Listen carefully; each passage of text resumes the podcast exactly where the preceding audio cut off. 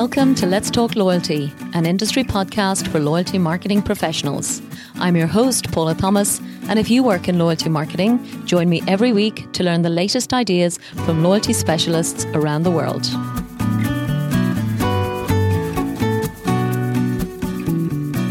This show is sponsored by Comarch, a global provider of innovative software products and business services.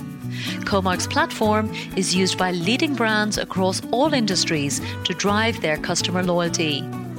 Powered by AI and machine learning, Comarch technologies allow you to build, run, and manage personalized loyalty programs and product offers with ease. For more information, please visit comarch.com. Fred Reichheld, a fellow at Bain & Company, is most famous for creating the Net Promoter System. The framework now used by over two thirds of Fortune 1000 companies to measure their customer loyalty. He is the author of four previous best selling books on driving customer loyalty, and today he joins me to discuss his latest work, a fascinating new book called Winning on Purpose. Now, as you can imagine, it was a real privilege for us in Let's Talk Loyalty to get an advance copy of the book for today's interview.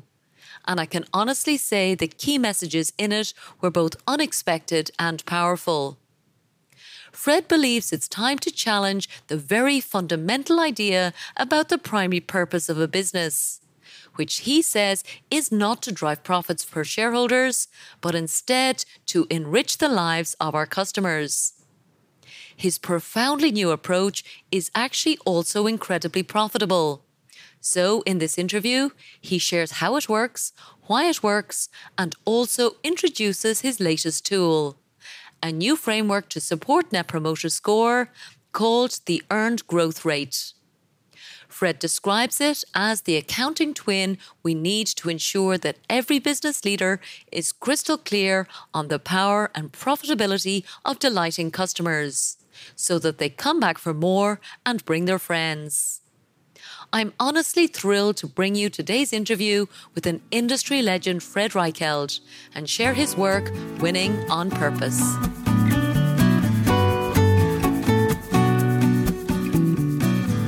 So, Fred Reichheld, I know it's a stormy day there with you today. Uh, first of all, welcome to Let's Talk Loyalty. Nice to be here, Paula. Great to have you. I'm a big fan of your work, Fred. Thank you. So we have a lot to talk about um, in terms of the book, Winning on Purpose, literally released two days ago on Amazon. Um, but before we get into talking about all of the new concepts in there, particularly, I suppose, the mindset of loyalty and all of the amazing work that you've developed over the last, I think it's 10 years, in fact, since you wrote your last book, isn't it? Indeed. Wow. Okay. So we'll get into all of that. But before we uh, talk about the book itself, first of all, just tell me, Fred, what is your favorite loyalty statistic? Well, for many years, it's been Net Promoter Score. Um, but I think uh, in the last year, it's transitioning at least equally to the earned growth rate, the, the, the actual accounting measure of how much of uh, a company's business is derived from companies coming back, customers coming back for more mm. and referring their friends.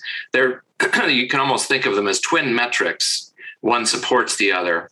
But mm. I really think we need an accounting driven hard metric for accountability and and uh, and pushing loyalty even further toward a science. Yeah, you're absolutely right, Fred. So, yes, I was expecting a net promoter score to be the obvious choice. Um, you created that metric, I think it was 2002 now, nearly 20 years ago. Am I right? Yes. Wow. So, and I was looking through, there's, I think, over two thirds now Fortune 1000 firms that are using NPS as a framework. Hmm. I think with varying degrees of success. And I think that's something that we do need to probably talk through. I know it's an area you've a lot of pride, but I think also frustration around in terms of how it's executed. But just because this is a brand new invention, Fred, talk us through earned growth rate. I fundamentally agree with the uh, the need for an accounting based principle. I think it's something in the past I have suffered from extensively. In fact, is to be able to articulate to colleagues in a finance department as to exactly the value of the investment in our work and loyalty. So, can you talk us through what you've invented now with the earned growth rate? Yeah, I'd be happy to. And I think it probably makes sense to start with first principles. Um, I, uh, for, for many, many years, have, have come to see that great businesses are built on love, not greed. And yet, all of the serious metrics that we use for running those businesses and holding people accountable are based on greed. The, the financial system essentially orients toward profits for us. How much can we extract from our customers' wallets? Mm. And of course, it's necessary to have a sustainable uh, business uh, to, to be profitable. And yet, when the 99% of the reliable metrics are focused on that issue, it, it, then greed overwhelms love, and and uh, and you lead it leads you down a path that's essentially self-destructive. I think one of the reasons businesses mm-hmm. get to such large scale and then collapse is because they become the larger they get, the more they're run through the communication and mindset created uh, and enabled by mm. accounting numbers. Yeah. So the reason for Net Promoter was this idea that, well, actually, if businesses are built on love, and and enriching the lives of our customers, enabling our teams to to lead lives of meaning and purpose through great service to customers. So great it enriches their lives. That set of ideas, mm. you really have to measure that. And and and I started down that path with Net Promoter. Just you know, how many people feel like their life has been enriched? Those are promoters. How mm. many feel like the company has diminished their life? Those are detractors. Mm. So Net Promoter Score, I could have called Net Lives Enriched, but you know it, it is what it is and i think yeah. one of the reasons it's two-thirds of the world using it according yeah. to fortune magazine is yeah. business people get it they want promoters who yes. come back and buy more and bring their friends mm. and, fewer detractors but i think what inspires employees is of all the lives we touch how many are enriched how many are diminished and that's mm. what drives each individual human that you know their soul is based on that objective function on love yeah. so this has been the journey and and so many people have adopted net promoter and then misused it they they hold people accountable to this inherently soft survey based score mm. and it's and then they stop caring about loving their customer and learning how to take the feedback and, and get better they just want to score because their boss is going to fire them if they don't get a good score. Yeah. And that then destroys much of the value of the system. Um, I've preached against that. I've said, gee, never link this to your frontline employee bonuses or their mm. employability. Never post all the results and humiliate the bottom quartile. Because mm. all that does is make sure that they'll bribe or plead or gimmick their way into an acceptable score sure. and learn very little from the customer and probably leave the customer feeling a lot less love yeah. for the company. Yeah. The love your customers feel it being expressed in coming back for more and bringing their friends. And, and yeah. that is calculable. I lay it out in a HBR article and in the book. Yeah. And I hope that that can become the focal point that eventually becomes even more important than uh, current profits yeah. as a metric that ins- inspires good behavior and attracts the kind of employees you want and need to mm-hmm. to attract and retain if you're going to live in this digital world. So, Fred, you have used the word love a lot in uh, in your discussion about what makes companies successful, and I have to say, going through the book, um, I obviously loved to see that coming through because it's something that as human beings we can all connect with. But I don't think it's something that I've seen in very many business books, with the obvious exception with the likes of obviously saying, you know, we love Apple products or something in a quite um, generic kind of way. Well, what kind of response are you getting now that you're talking about truly loving your customers as a mindset from management?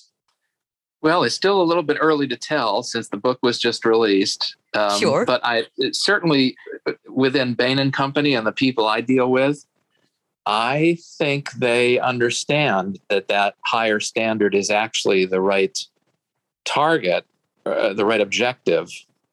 And in fact, it is um, necessary for great organizations. The, and I start in the book with mm. my recognition that great leaders that I've met over the years and have built these mm. great organizations that, that earn enormously high retention rates and and high the highest net promoter scores the leaders of those companies did not set out to earn their customers loyalty that would they they mm. loved they they wanted to treat their customers so well that they would come back for more and bring their friends and and that second one bring their friends refer their friends is an act of love the reason com- the reason employee or excuse me the reason a customer mm. uh, recommends to a friend or refers to a friend is because they want something good for that friend. They think they've discovered an experience that will enrich their friend's life. Yeah. And and that's it's that cycle of love that is at the center of of uh, great human relationships and and and great corporate uh, accomplishments. Mm. So you know, love it. You got to define it. People say, "Oh, I love my wife. I love my dog. I love ice cream." I, there's a lot of love out there. Sure. The, the kind the kind that I think is meaningful in this arena is the kind of love. I mean, it's almost a religious thing. Again, you know, the, the Jesus message of love thy neighbor as thyself. Yeah. It is your happiness is derived by how much happiness you can create in your partner or you, the uh, the person you're you're serving, the person you care about, and and when you think of happiness being derived through happiness someplace else, a story that comes to mind is Scott Cook, who joined Bain and Company about the same time I did. Scott's the founder of Intuit, the huge, okay. yeah. like 150 billion dollar, 200 billion dollar market cap wow. success story, and with TurboTax and QuickBooks and so forth. Sure. Scott has regularly said, Fred, we don't deserve a dollar of profit until we've made our customers happy. Wow. And it sounded a lot like Truett Cathy at Chick fil A, completely different guy, but his happiness came from turning frowns into smiles. He wanted to solve customer problems and make their lives better. Mm. And this was not all about getting rich. It wasn't all about mechanically manipulating the uh, repeat mm. purchases to, to to get rich. It was I want to make people happy. Yeah. And, and the last st- example I use is uh, General Herres, who ran USAA for a long time, mm. former vice chairman of the Joint Chiefs. Um, he said, Fred, you know, good generals, they care about their troops. You know, they want to make sure that they understand their mission, that they're they're they embrace the mission, they mm-hmm. have the tools to get there. But yeah. then my job as a leader is to care for them, to to to care for their safety and their well-being. Mm-hmm. And when a mm-hmm. leader loves their and, and, and Chuck Krulak, who ran the Marines for a long time, was the other guy who said, it, "It's love, Fred. That this you inspire loyalty through yeah. love. Love wow. begets loyalty." Yeah. And and if it works in the military, I have you know I have a feeling it works in business and and life. Wow, my goodness. Well, yes, I think that's the most extreme example that you've used, Fred. So I, I haven't had any experience with the military, but you know, for, for that uh, mindset to be so laser focused on on caring, and I know in the book you refer to it as the golden rule. And just to refer back to, I suppose the the referring to a friend piece, as obviously Net Promoter Score is defined and asked very articulately around what I've always loved about that framework was it was that person, first of all, putting their own reputation on the line, because I think we've all experienced the risk of recommending something.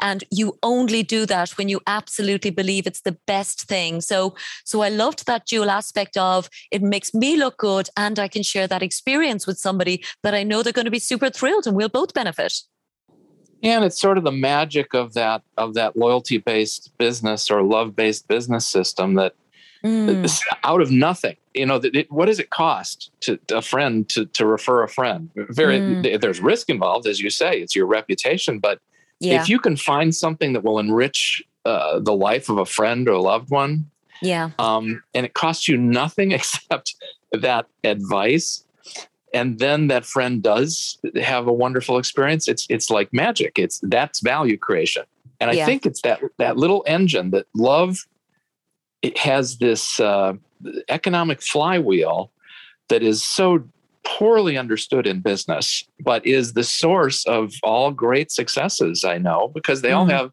that simple flywheel at their core mm. they treat customers in a loving way. And when those Mm. customers feel the love, they come back for more and bring their friends. Mm, And that little cycle, which accounting doesn't measure very well at all, is mm, the core, whether it's a Costco or an Apple mhm. um, or an Intuit Mm-hmm. or an enterprise rent a car, it's the same driving flywheel that has dri- that, has resulted in their astonishing growth rates Yeah. and and profitable generation of cash. yeah. So you know, with these metrics, they're the the the and net promoter and earn growth. My goal isn't just to help companies get more profitable. That's a that's an outcome Mm, but it's it's to understand the core driver of success in human relationships and in in business relationships um, because it's so poorly understood today because it hasn't it's just not measured very well Yeah. And and you're absolutely right, Fred. And I've said many times, you know, customers feel it when the management intention is to be of service. So that energy of love is very difficult to articulate without something like the earned growth rate. So I think what you're doing is giving us that facility to um, I think what you said, first of all, is capture at the start of a customer relationship the source of where they've come from so that we can start to understand how much value have I earned from people bringing their friends versus how much have I had to go out and buy in terms of other marketing activity or customer acquisition. So I think that's the huge shift in terms of how the business community is going to start to respect earned growth rate as a new framework.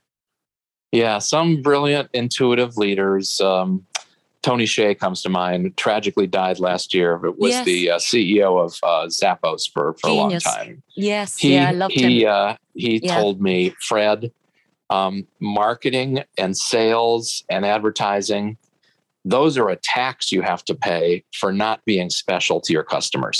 Wow. And and that mindset that, gosh, I thought that's how you grow a business. You know, you hire a sales force, you pay sales commissions, you you have marketing gimmicks, you have loyalty programs, you have all this expense. But Mm, no, that's only if you Yeah. if when if your customers don't feel the love. Because when they feel the love, they come back for more and bring their friends, and that starts this flywheel humming that Yeah. makes it very. You really don't need much marketing and sales and advertising expense when you've got that flywheel spinning. You need a little, yeah, um, but to get started. Sure.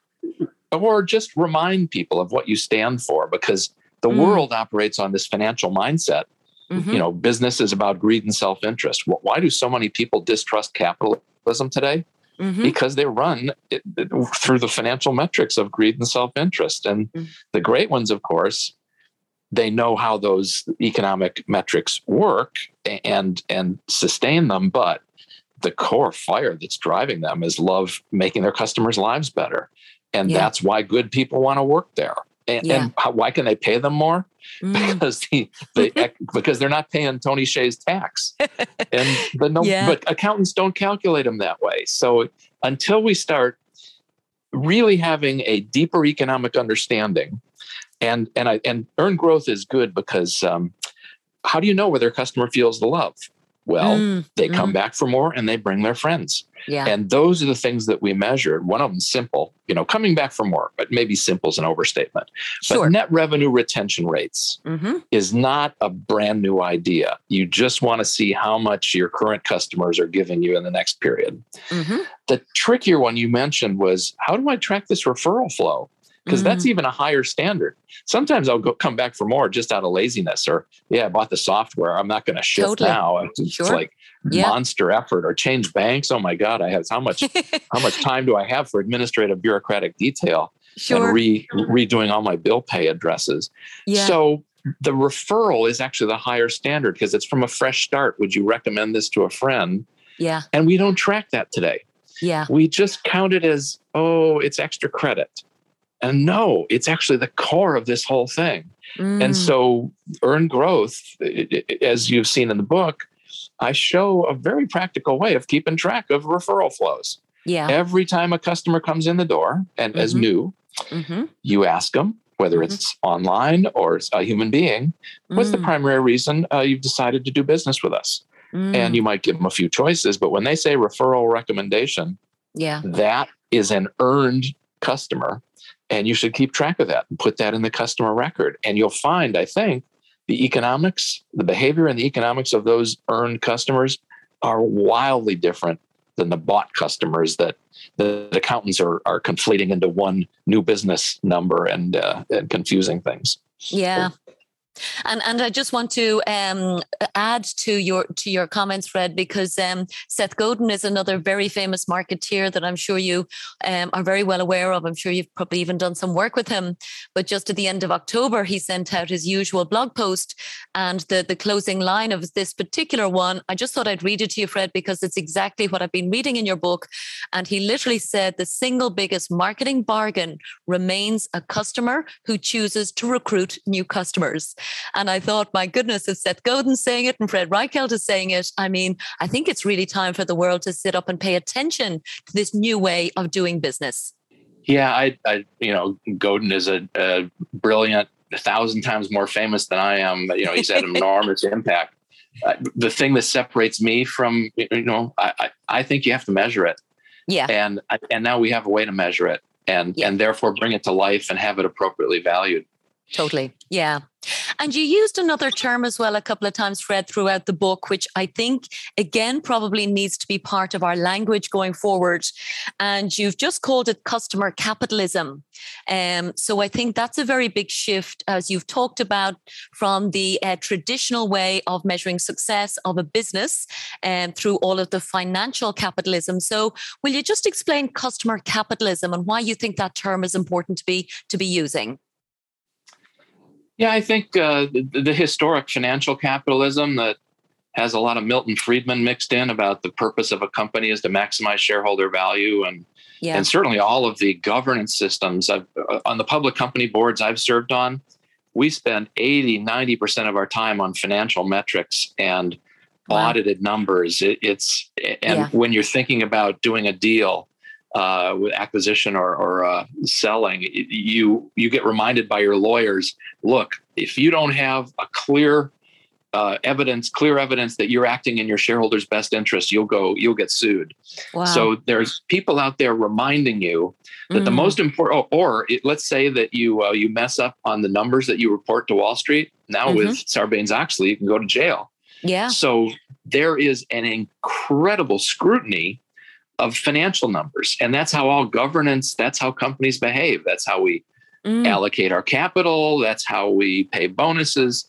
And so you can't just be, you know, you can't have that running in your circulatory system and and think clearly about love as the core driver and referrals because we don't even know how to measure those things. Yeah. And I'll go to jail if I screw up on profit. So that must be really important. Sure. And, or you'll go bankrupt. You know, banker bankers know you. You'll, you'll they'll call your loans if you're not meeting your covenants. Yeah. So this notion of I need to create a mindset where people see how capitalism evolved from this old financially driven capitalism to one where customers are the true currency. Because yeah. when you think about value in economic terms, mm. the value of a firm is what customers pay you in, mm. in, in terms of coming back for more and bringing their friends. That's that's yeah. where all the value comes from. Yeah. And and that when you start thinking about that as this this the real yeah. the restrained resource in a in, in growing a business, you start saying, well, there's plenty of capital floating around the world. And um, but but we there's not plenty of customers who want to do business with us and, and are referring their friends. Mm. So it it's a mindset shift to a to the economic system that I think is the is the accurate one for today. Yeah. yeah. And and it's a big you know it's not just a little shift. It's a rethink yeah. of the purpose of a business. I mean, yeah. it's not to maximize shareholder value. I know that sounds communist or socialist. Yeah. But but those companies that love their customers the best are the ones who are delivering the best returns to shareholders. Just just read the book if yeah. you're if you're skeptical of that. Yeah, and and there's two statistics I'll directly quote Fred from the book. So first of all, you reference um, another book by a gentleman by the name of Jim Collins, who had written a book called Good to Great, um, which I believe sold over five million copies, um, and that would be, I think, a very typical example of um, the financial capitalism approach of the past that we've been talking about. And, you know, again, with the benefit of your, your colleagues in Bain, you've obviously looked at the total shareholder return of those firms. And the statistic is, is quite shocking, in fact, that those companies, which are literally, you know, identified as the great ones, literally only achieved 0.4 times um, the total shareholder return of the median US firm whereas the 11 public firms that you um, been measuring um, in terms of the ultimate question 2.0 outperformed the stock market by more than fivefold in the decade after you published that book. That should be evidence enough alone, Fred, that um, there's a different way that we need to look at this. Yeah, when I did that uh, analysis, or or the Bain team that did that analysis, um, I, I was stunned. Yeah. I had heard rumors that yeah, all those companies that the Jim and Jim Collins, another just a total genius. What an sure. impact on the world he's had. Great, yeah. But I think I think I, have added to to maybe improve the mindset that that he developed with Good to Great. Because yeah. those companies that he based the eleven companies on which which he used as exemplars of these the, the rules that were so powerful. Mm. Yeah. I mean, five million readers. That that's a. I mean, I think only the Bible outsells that. that that's incredible. Sure. And and yet the exemplars were mostly horrible performers in the decade right starting when that book was published. As yeah. you said, their stock performance was only 0.4 or 0.5 times the median of mm-hmm. so mediocre would be median. So these yeah. guys are worse than mediocre. Oh my goodness. And many of them mm. were sending people to jail and monstrous government fines. So from a moral point of ethical, they were horrible. Mm. and of course there were several really good companies in there. So this isn't painting all of them. Yeah. But the vast majority are not companies I want my kids to be working for right now. and and and that and yet that's great. Yeah. In, in in the mindset of a when you you know why were they chosen? He looked at the uh, financial performance and stock price performance of these companies that went from mediocre to yeah to big improvements. And mm-hmm. man, when you just look at the financials, um, remember financials help us measure uh, how many million dollars we're extracting from our customers' wallets mm-hmm. but they don't tell us when we're enriching the lives of our customers or when we're providing our employees with inspiring, meaningful yeah. work. Yeah. And those latter two things are fundamentally more important in defining greatness. Yes. And then, you know, the economics prove it out. As you point out, the I went mm-hmm. back and looked at the stock price performance of the mm-hmm. 11 public companies in mm-hmm. the Ultimate Question 2.0, my yeah. exemplars. Yeah. Um, five times the stock market median mm-hmm. over the 10 years, uh, starting with the publication of that book. And you mm-hmm. go, wow, that's amazing. Yeah. And people are blind to this. W- what is go? We are so b- blinded by the financial mindset and yeah. the Wall Street Journal's take on yeah. success and greatness that yeah. um, we're not seeing the underlying customer love flywheel mm-hmm. that uh, is really driving long term success. Yeah, yeah. And I loved your title actually, Fred, in chapter two, where you uh, talked about your purposeful theory of investing and you used a lovely acronym, um, which is the the Fred Stock Index. FREDC, I think, is the the acronym, um, which is all about foster recommendation, eliminate detraction, and obviously tracking then the total shareholder return, as you said, for that portfolio of companies. And again, as you said, extraordinary results. With the benefit of hindsight, it sounds so obvious, but um, obviously, you know, the the metrics in place at the time helped you foresee where the customer love would drive drive the total shareholder returns? Yeah, and you know, winning on purpose it makes the argument that uh, loving customers is is an unbeatable strategy. Yeah, and and we can measure that when Net Promoter is measured correctly. It measures it quite well. Yeah, um, and and but it's hard to measure. You need large panels, you know, thousands and thousands of customers yeah. who are on a panel and uh, through double blind research, so you can get accurate, unbiased uh, responses. And we didn't have that for many years. And Bain invested in a new business called NPS Prism, mm-hmm. which develops that kind of the gold standard, excellent NPS data. Mm-hmm. Now we know who's best in each of these industries. As when, when NPS Prism adds a new industry and X-rays it, yeah. I know who the NPS leader is. And wow. when I find a company at the top of the charts like that, where the leaders clearly through their statements believe in this taking you know customers first. Mm, I invest my personal money in it. I've been doing that since I wrote the Ultimate Question, wow. and my my returns on that portfolio Mhm. um, have been essentially triple the uh, the Vanguard Index Fund over the last decade. My goodness. If you want, you know, everyone spouts these kinds of statistics. I looked on Morningstar, which which tracks all of the ETFs and mutual funds that are Mhm. easily available to the public. yeah. Um, no fund came close to my returns because if you take that tripling of the stock market, that that essentially gave me twenty six percent per year uh, rate of return Wow. on my investment in customer love leaders. yeah. Um, the closest mutual fund was at about 19. That was the, the best of all the thousands of funds. Yeah. And here I am sitting at 26 with, with my simple little strategy of investing in my Vanguard brokerage account each time Yeah. I find an NPS leader. Yeah. So, it, it- it- once again, that's pretty powerful evidence.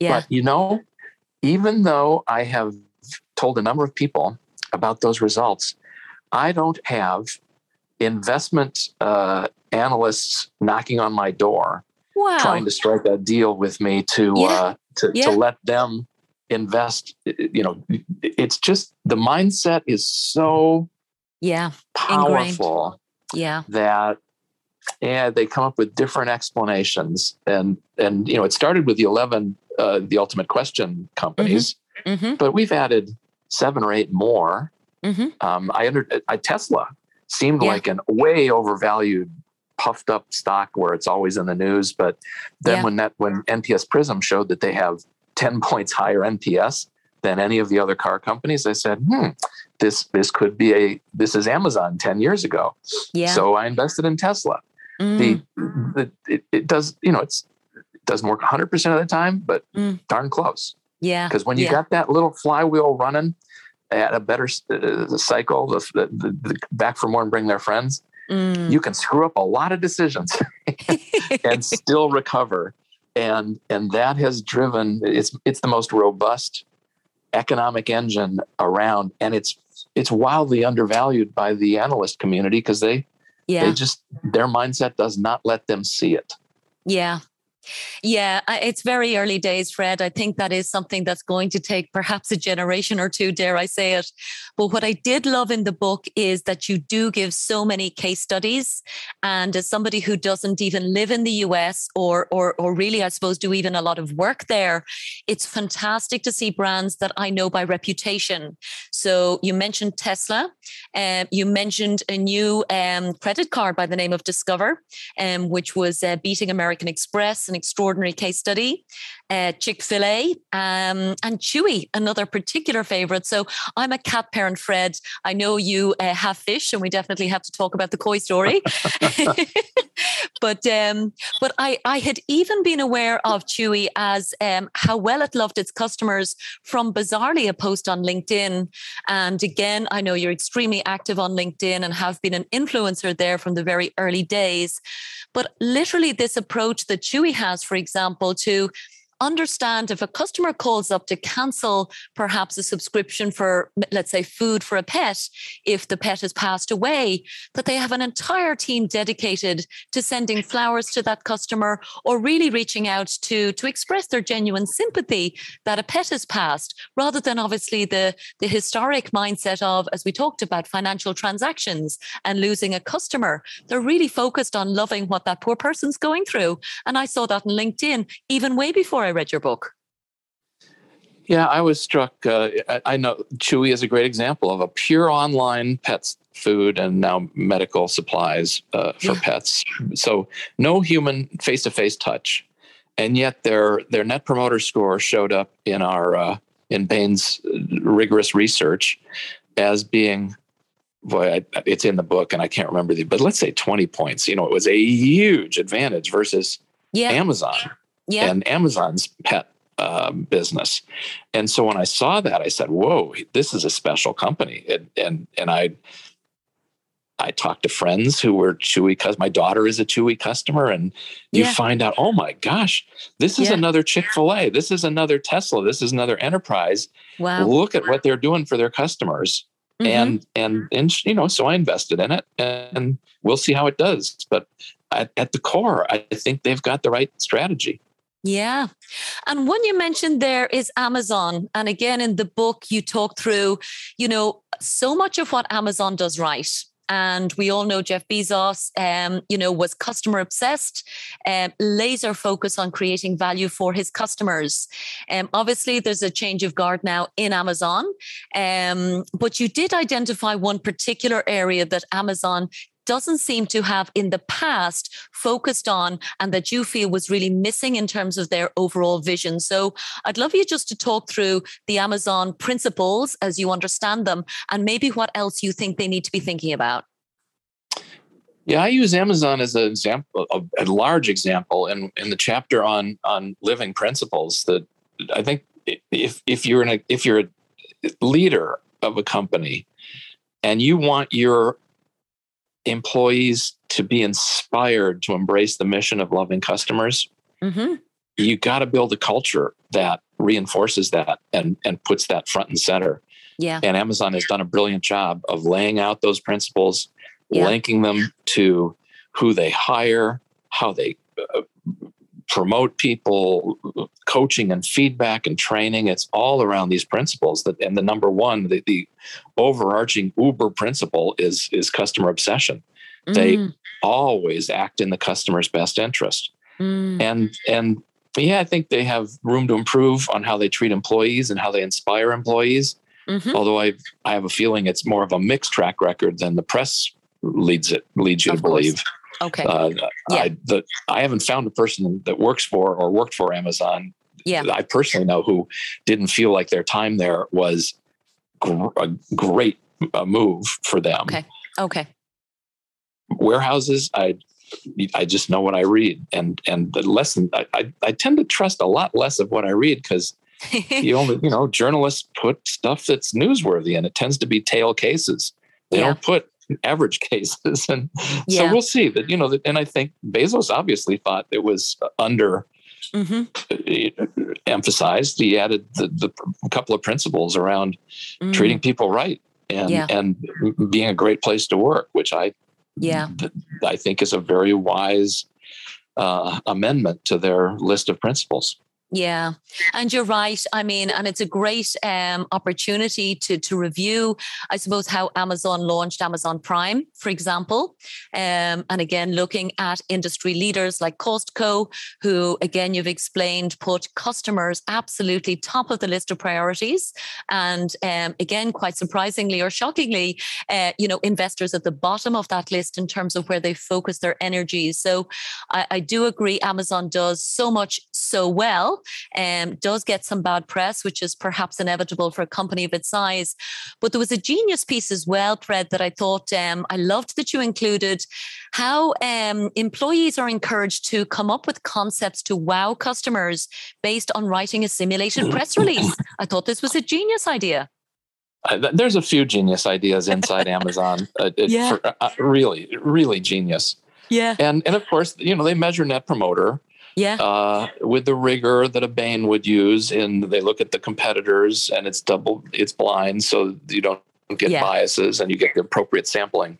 Yeah. Um, and they they care. Uh, they want to be number one in NPS in each yeah. core segment. Mm-hmm. Um, and then they'll they'll they'll drive their their their their strategies and their priorities accordingly.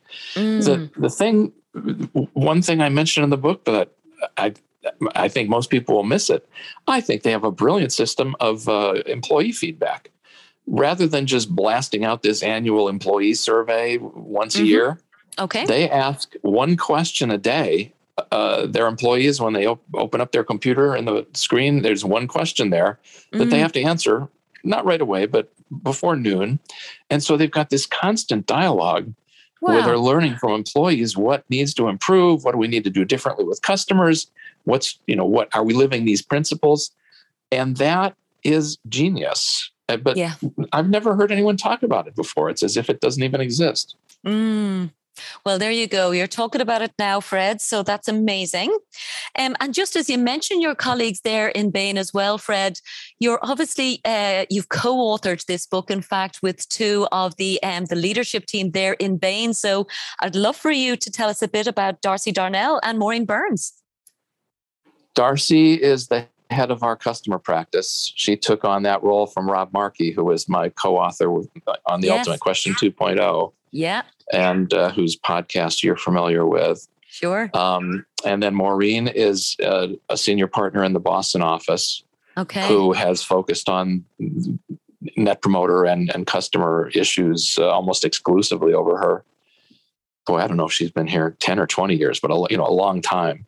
Mm. And they, they, they made such uh, enormous editing improvements to the book that at some point it became nuts not to include them as, as, as co-authors because they really did uh, they shaped it in a very very important ways and but you know there are so many Bainies who shaped yeah. this book we have an editorial board i think there were 10 people that read the book and okay. gave feedback. Um, Darci and, and Maureen went way beyond that.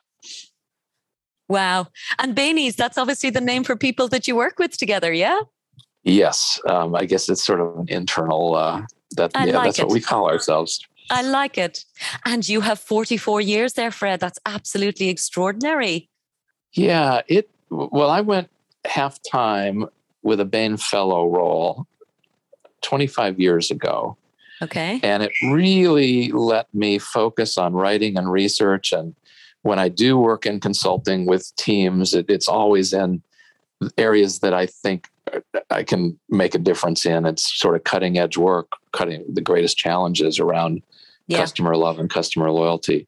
Mm. So it, it it's worked it's worked very well for me. Okay. But it is yeah, it's a long time. I've been able to watch the firm.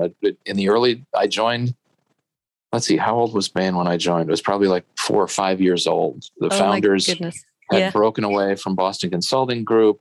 Okay. Built this little startup. And and you know, today it's multi-billion dollar firm with offices all around the world. It, yeah. and, and I tell the story that in the 90s, I think we we took on this financial mindset to a flaw yeah. and almost went bankrupt. The firm almost exploded. Wow. And and how we got it back on track is very instructional, I think, to anybody who yeah. feels like, geez, all my employees are quitting and I don't know how to hire. How am I going to get things back on track? Yeah. Well, we'll read that. I think it's it's chapter four, if I recall correctly, but it goes through sure. the Bain disaster, the yeah. turnaround, and and how the new leadership thinks about culture and values and, and how to build those into on you know, cons- persistent systems yeah. that drive uh, drive priorities through the organization. Okay. Okay, yeah, no, it is. It's an amazing story, and um, I already alluded to it as well earlier, uh, Fred. But um, we we did uh, have a great uh, insight in terms of how your daughter Jenny um, added one question to your NPS, which I know you found uh, totally outrageous initially, and then actually concluded uh, that she was actually quite right in what she did. So, just as a final piece on NPS, do you want to tell us just a bit about what Jenny started doing in terms of measuring the Net Promoter Score? where she herself was working? Yeah, Jenny ran the uh, the customer feedback process and the uh, the phone center and and a number of functions for a for a big wine retailer in the U.S. Mm. Maybe the big, maybe the biggest, and and uh, she she was she was using the net promoter uh, approach in a very effective way, I thought, and mm. I've even used some of her examples and stories in the book yeah. and in, in articles. But one day she said, "Dad, you're not going to like this, but we added another question to the survey." and I and I've heard this so many people oh, yeah. turn the, the the the two question net promoter survey into a market research project with 20 questions. Yeah, they just can't stop themselves. Sure. And so I was I had a pretty fixed reaction that this was a horrible idea, but she yeah. then showed me the facts that it was a great idea. So now I my standard approach for the net promoter classic is a three question survey. It asks how likely wow. would recommend this to a friend, zero through 10. Yeah. What's the primary reason for your score? Yeah. And and then the Jenny question is uh, and and it's only for the promoters and and uh, and passives. It, it, it, is there anything we could have done to make your experience more remarkable? Okay. And I used to think, wouldn't they have put that in the second? Because these are this one scoring question, Mhm. zero to ten, and then an open text verbatim. Sure. And I told Jenny, wouldn't people are going to put an idea there if they if it's important? She said, no, they don't, because they tend to put things like explaining why they're happy, like, oh, Cynthia at the checkout was so wonderful. yeah. But what you don't get is is there anything else that could have made your experience better? And people think and say, yeah, that craft beer that I used to like, it's just it's not there anymore, or Yeah. you know the light uh, over over the parking lot over or over the north side is has been out for three months so you get feedback from your best customers you, people who care about you your promoters and Yeah. passives yeah. and and it often is those that's where the gems are hidden so yeah. i call it the jenny question and i think most companies should should ask it It's a brilliant one. Brilliant. So, listen, we've talked about NPS, of course, extensively now, Fred. Um, we did, I think, a great uh, piece as well about earned growth rate. But the other big topic, I suppose, just in closing, that I wanted to touch on is the golden rule. You alluded to it earlier uh, from, I think, a biblical perspective. But would you mind just explaining exactly the golden rule? Because I think that articulates and encapsulates exactly what winning on purpose is all about. Yeah it's an entire chapter in the book and how presumptuous is that right Fred deciding he can add on this thousands of years of wisdom that that one Yes. goes back to Confucius. yes. But so it's it's more of just a recounting, I guess. But I, I think the golden rule, correctly understood, is is the, the the gold standard of human relationships. It's it's it's the highest standard we have. The- Yeah. It evolved from don't do bad things to other people. That's Yeah. the Confucius, and and I think even the the uh, the Torah would would state it that way. Don't do bad things to Yeah. uh, others. But then uh, Jesus is credited with uh, raising the game to uh, love thy neighbor as thyself. Mm-hmm. And um, I think that transition is brilliant. And it, it is the difference I see in great companies. They Mhm. don't just satisfy customers and then grab as much money from their pockets as they can legally.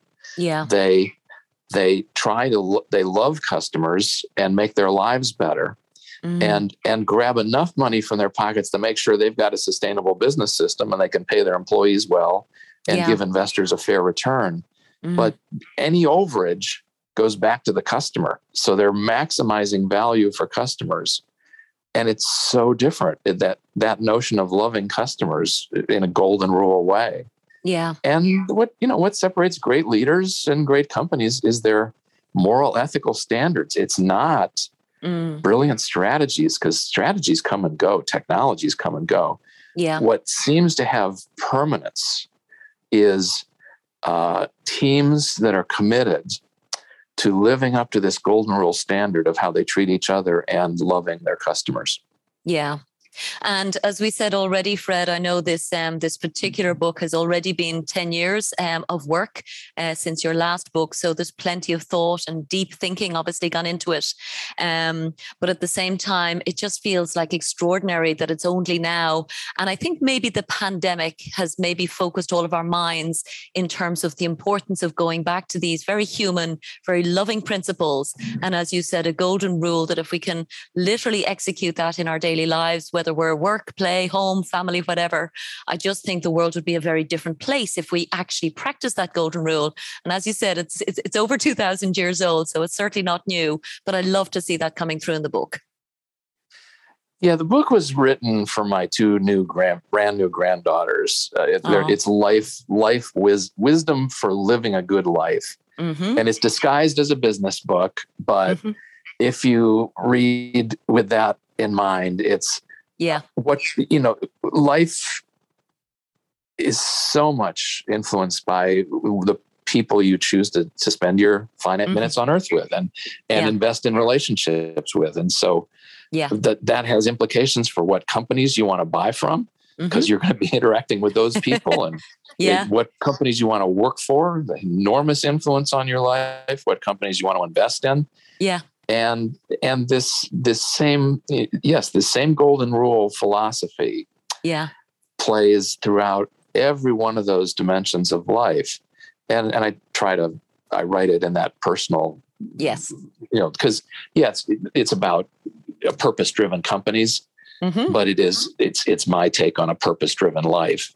Yeah. And the, the the advantage of doing it in a corporate community is companies can help you measure your progress on the dimensions that count. Mm-hmm. How many lives that you touch were enriched? Yeah. How many people feel like you lived up to the golden rule? How many people would recommend you as a leader? These yeah. are things that if you care about living up to that standard, mm-hmm. a, a, corporate community is almost uniquely uh, capable of, of offering those tools. The, the Apple is a great example. They, mm. the employees out in the stores, they mm-hmm. know of all the lives they touch, how many are enriched. Mm. What an amazing advantage that is if you actually yeah. care about getting better on that dimension. Yeah. And I will definitely agree with exactly what you said in terms of the style of the book, Fred, because I actually read very few business books. Um, but I did feel that this was super easy, really accessible. And I just wrote down some words that you talked about, actually, um, something about the concept of simplicity releases power. So I definitely felt that coming through in the style of what you've written. So um, certainly from my side, um, it was super enjoyable to be able to read it in that way. And uh, obviously want to make sure that all of our listeners have a chance to uh, to enjoy the book themselves. Um, uh, and I'll make sure to link to that. So first of all, I'm just going to recap. Uh, Winning on Purpose is the name of the book. Um, it's available now, as we've talked about, on Amazon, and I presume anywhere that you can get your books. Um, I don't have any final, I suppose, questions on the book, Fred. Um, I did want to check in on a health perspective because you do open the book in quite dramatic fashion with a, quite a serious health diagnosis. So you sound super healthy, but please tell us how are you doing? I feel good, thank you. But I, in a couple weeks, I go in for my uh, annual cancer scan, and I'll know more then. But I do. Uh, I, I'm pleased to have had this time that uh, it's been a, a, little bit of a gift. Sure. it certainly focuses the mind, huh? Uh, yeah. Yeah, brilliant. Well, listen, is there anything else, Fred, that you wanted to talk about in terms of the book or any of these big ideas before we wrap up? No, we've covered, I think we've covered so many of the important ideas. But, you know, if you want to lead a good life as a person, yeah, um, then you better figure out ways to be useful. and Aww. and love love your partners and, and make their lives better. And that that is the objective. I in at Bain we figured out um, what drives team happiness is it, one question will get you 80% of the insight is do you feel like a valued member of a team that's mm-hmm. winning with its customers is the, the essence of it okay you got to be a valued member of a winning team and you got to define winning as enriching the lives that you touch yeah. And with with that simple idea, mm. then measure it and set your priorities that way. And you know, it, it it's not just a feel good thing. That's actually what drives economic success. Yeah. Uh, yeah. Over the long haul. Wonderful. Well, listen, I think it's a perfect note to wrap up. So, Fred Reichheld, creator of the Net Promoter System and author of Winning on Purpose, thank you so much from Let's Talk Loyalty. It's been a pleasure. This show is sponsored by The Wise Marketer, the world's most popular source of loyalty marketing news, insights, and research. The Wise Marketer also offers loyalty marketing training through its Loyalty Academy, which has already certified over 170 executives in 20 countries as certified loyalty marketing professionals. For more information, check out thewisemarketer.com and loyaltyacademy.org. Thanks so much for listening to this episode of Let's Talk Loyalty. If you'd like me to send you the latest show each week, simply sign up for the show newsletter on letstalkloyalty.com and I'll send you the latest episode to your inbox every Thursday. Or just head to your favourite podcast platform. Find Let's Talk Loyalty and subscribe. Of course, I'd love your feedback and reviews, and thanks again for supporting the show.